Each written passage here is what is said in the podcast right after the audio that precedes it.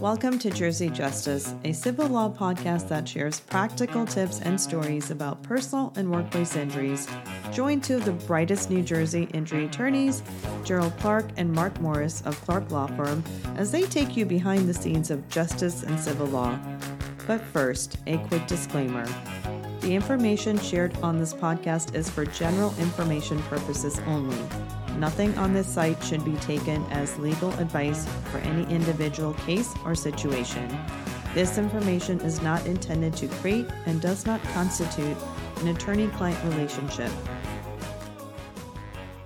What happens when someone gets injured in their apartment building or apartment complex? So I'm here with Mark and Jerry, and I want to talk to them and see what their thoughts are on this because I think there's a lot of injuries that happen in apartment complexes. And you you think about it, it's a responsibility of the property management company or the landlord to create a safe environment for all the residents. But as we know, that doesn't always happen.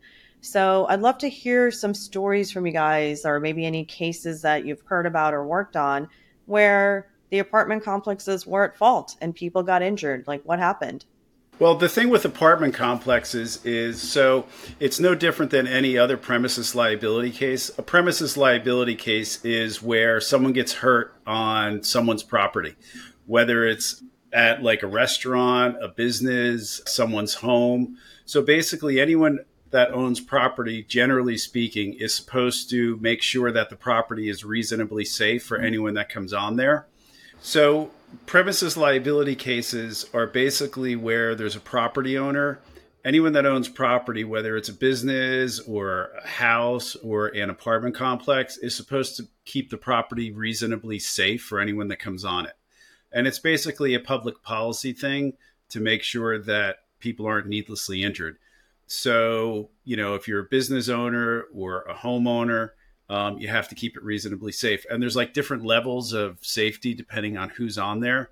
And uh, one way uh, I can talk about the different levels of safety or the different level of care that's required is that movie Liar Liar. I, I don't like the idea of the movie, like liar, liar, like lawyers are liars. Definitely, we've experienced a lot of uh, lawyers that lie in, in litigation or in cases and they twist reality so much that it rises to the level of a lie. But I, it's the funniest thing because it's like you're not allowed to call someone a liar. It's like a super harsh thing. I don't know. You have to use other words like, oh, misrepresented or not based in the record. Generally, if you call someone a liar, it's kind of a turnoff. But anyway, there's that movie Liar Liar. And there's that funny part in it where um, the secretary is like mad at him and he can't lie anymore. And the secretary the secretary's mad because someone broke into her apartment and got injured and sued her, the secretary, the guy that broke in that was trying to rob her.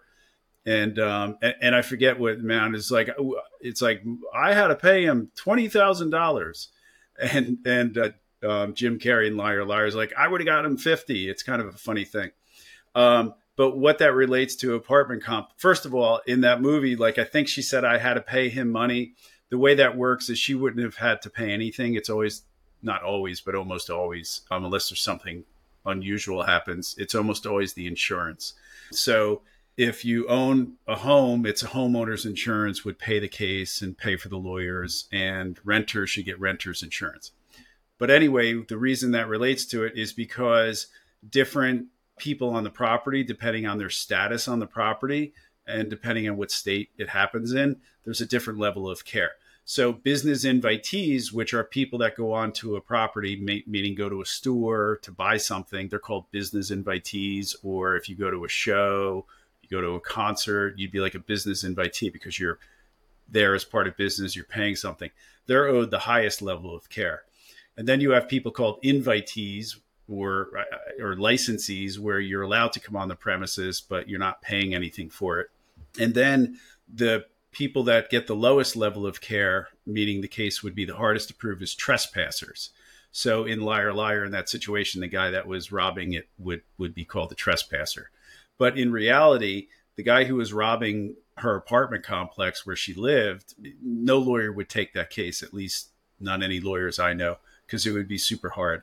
That's good. That, that I like that story. I think the audience will like that story. Yeah. So, you know, it's not terribly unique for apartment complexes. Um, one thing that can get kind of edgy about it is if there's a community association that runs it, like if there's a management association. So, what happens is if you're a member of like a condo association, there would be like a condominium association that runs it. Right. And then they, they may have um, they have what's called bylaws and all this stuff, and that document is super important to look at that to determine what the rights are and the liabilities are of the people that live in the condo as against the condo association. But it's all important stuff because people have died from businesses not keeping a safe premises and got really injured. And when people get injured, like I had a call with a woman yesterday on a case, a potential case, and she's like, I'm a single mom, you know, I teach now I have this, you know, horrible pulmonary injury from what happened, and I'm the only breadwinner in the hat. And you know, they they go on and on. I'm like, listen, I get it. I understand. I've been doing these cases a long time. I really understand how this affects your life and everything. So you could joke and say, oh, it's not really terribly exciting, or who cares about this unless it happens to you. Um, but I know Mark has an interesting uh, story in terms of it's not so much an apartment complex, but it's very similar because it dealt with um, like a negligent security thing in connection with a mall in Marlton. And there's this interesting story Mark probably has about that if he remembers, where the person got mugged by I think it was like a, a meth addict or a heroin addict or something. Yeah, it was it was two heroin addicts that were like casing out an area. Jerry's right. Like we could try pretty hard to make apartment complex cases sound interesting. I you know, personally found the classification of trespasser versus invitee, you know, breathtaking. But that that really is the law. Sometimes there's aspects of it that are really dry. Then there's aspects like the story aspects that are that can be fascinating. I had an apartment case where a nice young lady tripped and fell down a stairwell that didn't have proper lighting and the stairway was too steep. She hurt her ankle. Like that's kind of about as exciting as a apartment complex case can get. Um, unless it's one I think that Jerry's kind of mentioning, segueing into, which is more like negligent security cases, which is like a fancy way of saying something really bad happened, almost with like a criminal criminal element to it uh, to someone, and they got hurt like real bad. Well, bingo. I'll give you guys some examples, and you guys can give me your, you know, professional legal opinion. Like, what if you live in an apartment complex and it's like a luxury complex, and then there's like door- doors that go into the garage and there's plenty of doors and these doors because they are key fob access are broken and they've been broken for weeks because the company says oh we have to order a part. We don't have the part in stock blah blah blah. And then while meanwhile the people who live in the apartment complex are complaining complaining because they're worried for their safety. Now hypothetically if somebody happened to come into the building and do something and someone got injured i wouldn't that be a pretty big liability on part of the management property management company for not fixing that in a timely manner? So one of the things that you said in there i think would kind of be key to a, a, case like that. A lot of times we have to worry about notice and knowledge. Like basically was it foreseeable that something bad could have happened? And then was there complaints or were there complaints about the condition that made it potential for this dangerous thing to happen? So if there's records, if people have documented, if it's, you know, comes out in discovery that there's been complaints like, hey, we're concerned about this, can you fix this? And it doesn't get fixed, um, that that can be a pretty good case. But a lot of times what the law looks for is like what's fair, what's what's like foreseeable. Like would it be foreseeable that if those locks are broken that someone could break into the the complex and, and hurt someone? So if there's been complaints and people saying, "Hey, we're concerned for our safety," like that's a plus. That's definitely something that's really helpful if there have been other violent crimes in the area, like that's extremely helpful. And then the most helpful of all of all would be like if something similar had happened before to that complex and they haven't changed anything or done anything different um, about it. And so that a lot of times, like you know, in the law, like there's different things. Like New Jersey with dog bites, you don't get like one free bite before the owner of the dog's responsible. Like if the dog bites someone and they get injured, that's a case. It's strict liability with like products if somebody gets hurt using a product it's not like well you know we didn't know that someone could have gotten hurt because no one's gotten hurt before. Like you don't get one free injury before there's a there's a case. But with negligent security it's a little bit touchier because like if I'm in the nicest neighborhood in the world and you know that's where my apartment is and there's been no issues before and I walk outside and someone mugs me and I break my collarbone and you know have to get surgery that could be a really tough case if there's no prior records that there was anything if there's no complaints about dangerous things like if there's the big thing is in, in a lot of these negligent security cases is we want to get like the records of criminal activity in the area around them. So like the case Jerry's talking about, it was this really nice like open air mall. It was high end stores. Um, you know, it was like an Apple store, probably like American Eagle, whatever you think of when you think of like higher end stores. This like particular night, they were putting on a summer concert event series, and it's not like they've got like Metallica or some huge band. It was like probably a little band there for like kids, and um, it brought on like a few more people to watch this event. And so this mall knew that like by putting this event on that they'd get more guests um, and all this, and that's why they did it. So they get more guests, they can make more money. And so we, we, you know, we took the deposition and I asked like, okay, so you guys put this event on, like, what steps did you make sure that like this heightened influx of people were were going to be safe? And they're like, well, you know, we didn't really do much. We just talked to the the two security guards that were on duty. We told them just to patrol the perimeter. So I'm like, all right, great. Is that written anymore anywhere? Are there post orders? Like, how is that communicated? They're like, oh, we just uh, we just told them. We're like, okay. So I took the security guard step, and the guy's like, how much longer am I gonna be here? Like, he, you know, I thought he was gonna topple over during the deposition. So this is the security company they gone out and hired. Um, so with that case, there were two targets. Isn't that, the guy, isn't that the guy that would drive around in the maintenance truck or something? He was yeah, like a maintenance man doubling as the security yep. guard for the place. Yeah. They literally had a maintenance truck, and they just take this like amber light and stick it on top and drive around, and that was supposed to be security. And uh, the, there were two targets, like two main sets of defendants in that case. It was like the mall itself, because they're, they're the premise, that, like the property owner, they have a duty similar to an apartment complex to keep the property safe from unreasonably dangerous conditions. Um, and then there were the security guards themselves. Since they'd gone out, they'd been brought in to do a service. They have to follow the standards in their field, make sure they don't deviate from the standards, and they're doing what they're supposed to be doing, which is providing security. So it turned out for this um, this summer concert event, these two security guards, their their orders from the general manager, whose experience was like she had worked at a Banana Republic for a couple years before the like general manager said, "All right, I want you guys to patrol the perimeter." So these guys, what they were doing is it came out through the deposition. Um, I was like, "All right, where were you when the event occurred?" They were like, "Oh, we were standing, you know, watching the the concert." And I was like, "So, what was your back to?" They're like, "Well, our back was was to everything else." And then the other guy, I was like, "All right, well, what was your role?" He's like, "Well, we were mm-hmm. supposed to be going like opposite ways, so we had the perimeter covered the whole time." And it's like, "All right, was your attention supposed to be on the crowd at the concert?" No, it was to patrol the perimeter. Where were you at the time of the event? Oh, I was watching the concert. Where was the other security guard? Oh, he was right next to me. How long were you guys in that position? And they were there for like 15 or 20 minutes. Tell them the event though. What happened? Everyone wants to know yeah. what actually what was the story. so this is the you know this, sad, this, this is the this is the the long build up to so you've got these two security guards standing watching this concert. They're back to the mall that they're supposed to be patrolling, and this very very lovely I don't want to do her disservice. I think she was 80 years old, and if not, she's pretty close. This 80 year old uh, woman had gone out to dinner with her friend. Friend's name was probably like Dorothy or Gertrude or something. It really, I think, was one of those names. She was just this adorable lady. Yeah, I think it was Mildred.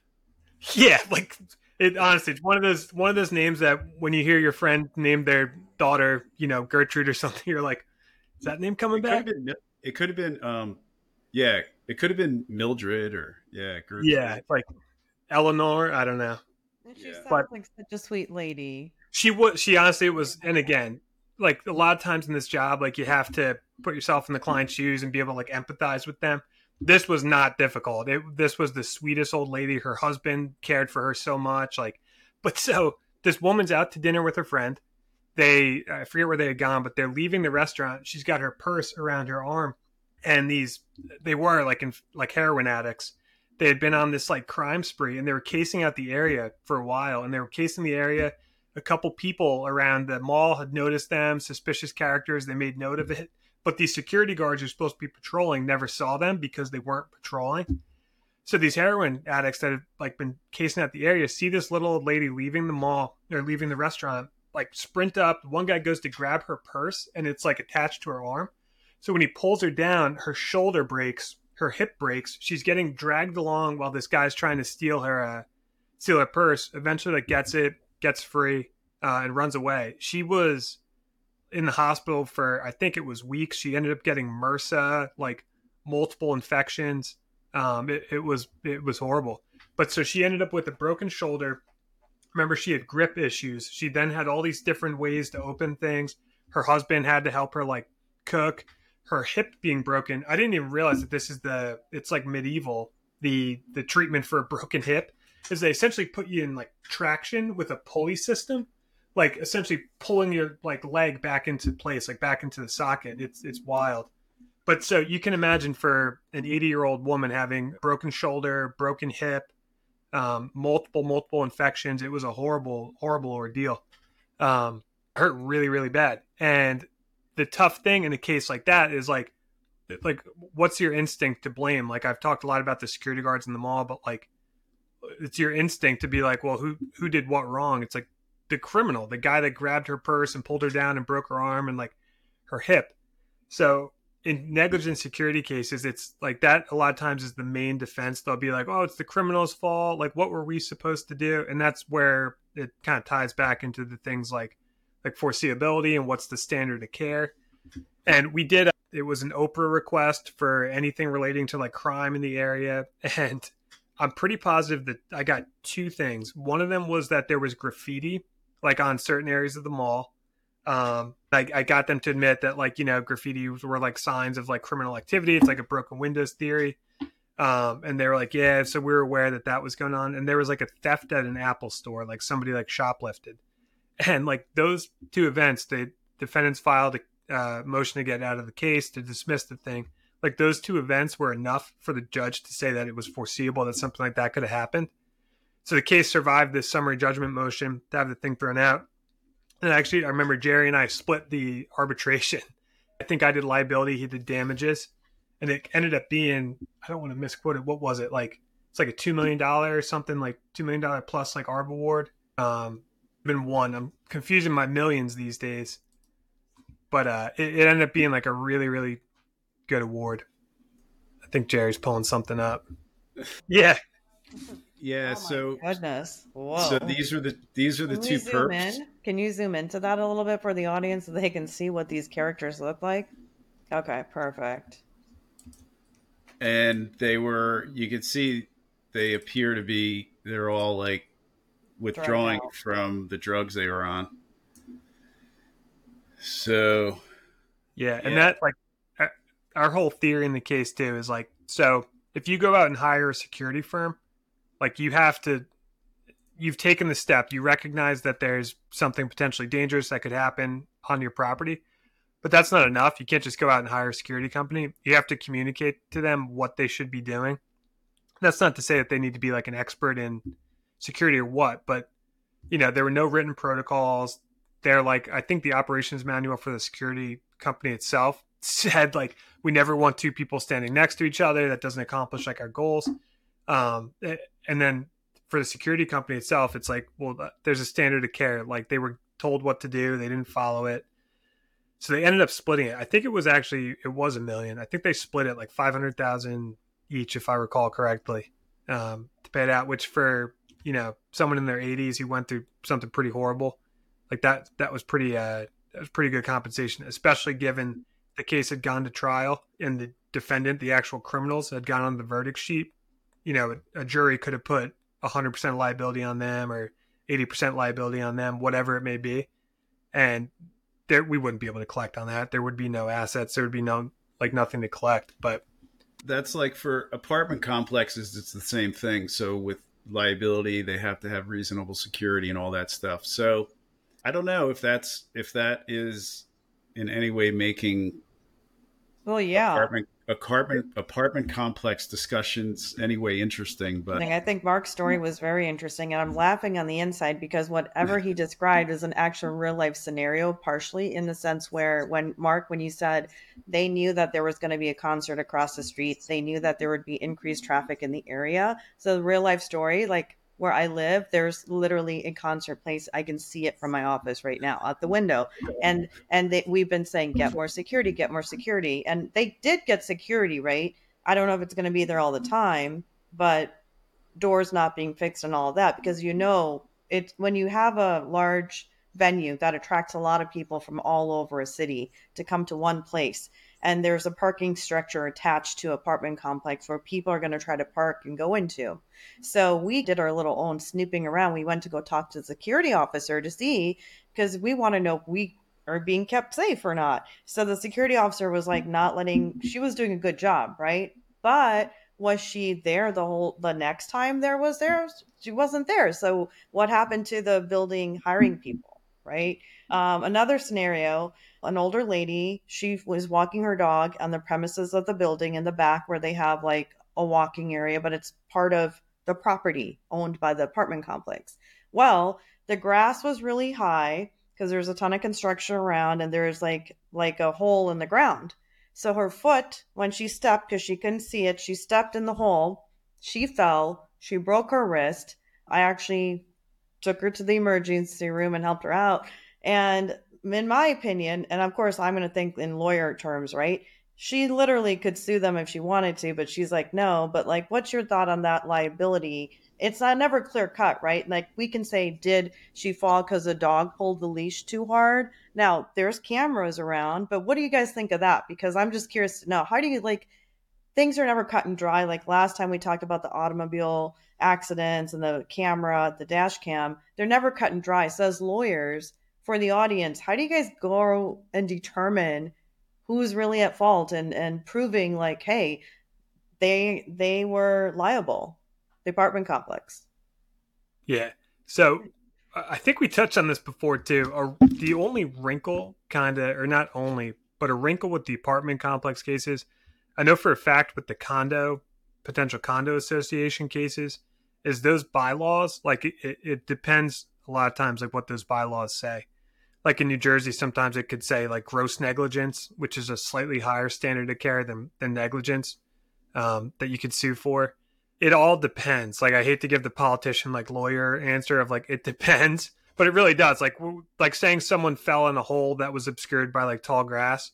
There's so many different little variables. Was that hole on the apartment complex like property? Whose responsibility is it to maintain the grass? Exactly. Um, is there like an outside you know, is there like a, a, agreement between like a maintenance company and the apartment complex? Is the hole itself does that constitute like an unreasonably dangerous condition or like a dangerous condition? And then yeah, you're right. If she's walking along in broad daylight and like trips and falls in this hole, not carrying anything, like that's one set of facts. If it's nighttime, she falls, it's a different set of facts. Like her dog pulling her. Because what happens is even if you then have like say it's cut and dry, that hole's dangerous. It shouldn't be there. We know who put it there. Um, and they didn't do anything about it. It's like, all right, that's great. And then what about the plaintiff? Did the plaintiff do anything wrong? Should the person that's suing, should they have been doing anything different? Were they carrying too much stuff, like walking their dog? Because then sometimes that can poke away at potential liability there. Again, it like really depends. That's like the classic, give the example, like being at a bar, someone comes up and like, hey, my friend's got this case. And it's like, well, what happened? They're like, they fell in a hole outside their apartment complex. Like, is that a case? And it's like, I don't know. Tell them to give us a call. We'll take a look at it and figure it out. But there's just there's so much to it. That's a great answer, Mark, because that's what people can see. There's a lot that goes into, you know, handling cases behind the scenes. It's never cut and dry. There's like a million factors to consider. So I think that's what the audience can take away from from this, you know, this comment that we're talking about. Yeah, and and different attorneys too, different law firms will have different views on cases. Like even internally, we'll talk through cases like one person might see it one way another you know another way and there's all these little different nuances to it that there there really is no just cut and dry yeah mark thanks so much for sharing that i think that's a great you know scenario and example for people to understand um, one final question and then we'll kind of wrap this thing up what happens if someone is injured outside of their apartment complex, but within a few, let's say 500 feet? Does that still count as being on the property or not? And I'm sure you're going to say the same thing. There's probably many different factors, but what are some of those factors? So, under it, it depends. It all depends on the law of the state. Um, it just depends. And like Mark said, there's so many different variables and stuff. But one of the biggest variables to prevailing on a case like this is to get the right lawyer that knows how to do these cases and has experience and experience in trying cases and getting verdicts and stuff. That's that's an enormous factor. Um, there's only so much the lawyer can do, and it's a big it's a big factor, but it's not everything. But anyway, under New Jersey law, it it depends. So, for example, if generally with an apartment complex, it would be hard to envision a scenario where someone injured off the premises of the apartment of the apartment would have a claim against the apartment. But there are cases. So for example if there's a dedicated parking area across the street from the apartment and let's say it's not on the apartment's premises but the apartment knows that visitors always park there let's say it's some open lot or something or some somewhat abandoned lot for example.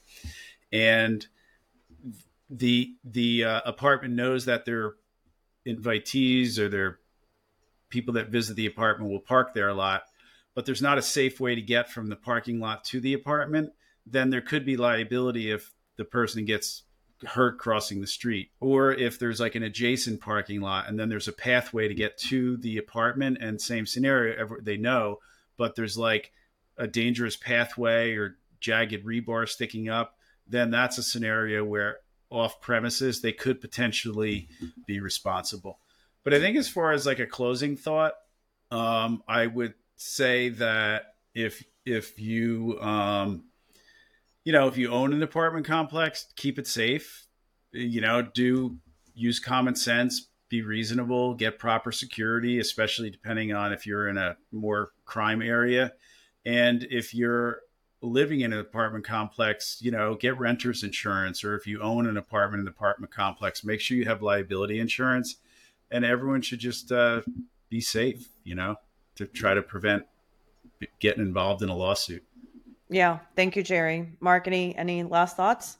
No, and if if there are dangerous conditions or things going on in your apartment complex, like document it, report it, um, because that can be really helpful down the road like saying, "Oh, hey, there was this dangerous thing for a long time," is way different than saying, "Hey, there was this dangerous condition. And Here's this email that I sent to the apartment complex owner. And they didn't do anything about it." Because, um, like Jay said, yeah, that's a great that's a great point. If you know something's going on in your apartment complex, send an email, document it, because if something happens, like that's huge evidence, like Mark said. Yeah, that's a really great tip, Mark. Absolutely. Thank you guys so much. We will see you next time. And if you guys have questions for us, do not forget to go to questions at jerseyjusticepodcast.com and we may answer them live. And there you have it, folks. Another episode of Jersey Justice Podcast. If you're loving what you're hearing, it's time to hit that subscribe button on Apple, YouTube, and Spotify podcasts. And don't forget to leave us a review online. Share this podcast with your friends and become their legal hero. Dive into more episodes at jerseyjusticepodcast.com or clarklawnj.com and check out our show notes for more information. If you're navigating legal issues and need a guiding light, we're just a phone call away. Call us at 1 877 841 8855 Again, 1 877 841 8855. Until next time, Jersey Justice Warriors, stay empowered and informed.